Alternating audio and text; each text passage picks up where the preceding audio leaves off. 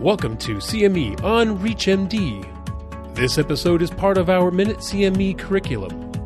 Prior to beginning the activity, please be sure to review the faculty and commercial support disclosure statements, as well as the learning objectives.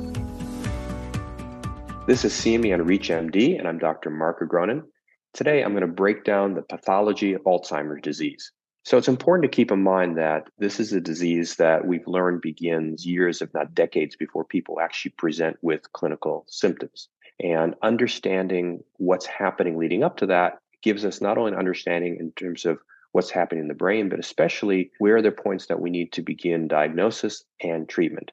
So we know that the basis, the pathological basis for Alzheimer's disease, comes down to two abnormal toxic proteins.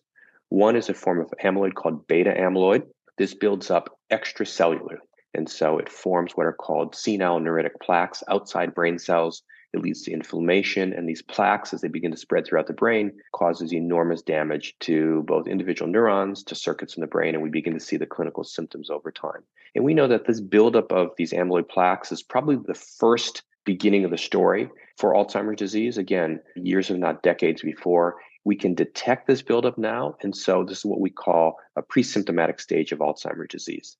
In response, we believe in response to the buildup of amyloid, we now begin to see a destabilization of a normal protein inside neurons, something called tau. Tau becomes hyperphosphorylated. It's a normal protein that helps stabilize the microtubules of cells. These form the cytoskeleton, they help with transport.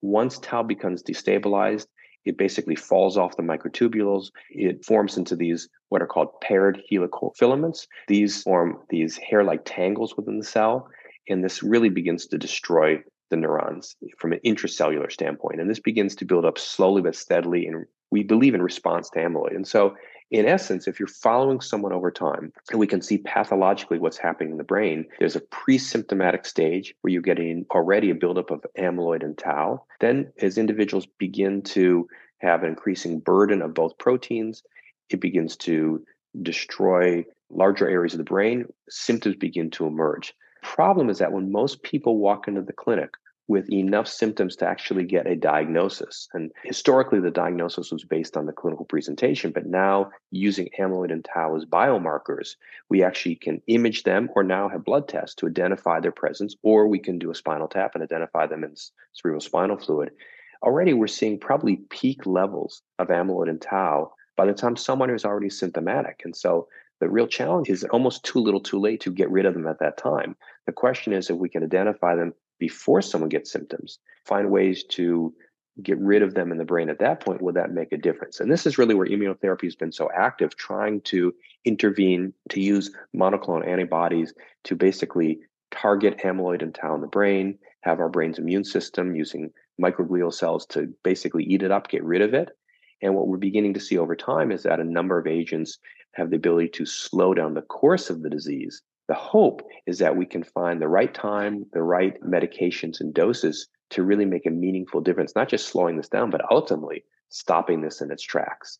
So keep in mind that amyloid and tau, where the story begins, it's not where it ends because as these build up and harm the brain, we see loss of metabolism, we see loss of volume, and we can visualize this through FDG PET scans, we can visualize through MRIs. So again, when someone comes in with active symptoms of Alzheimer's disease, the pathology has been going on a long time.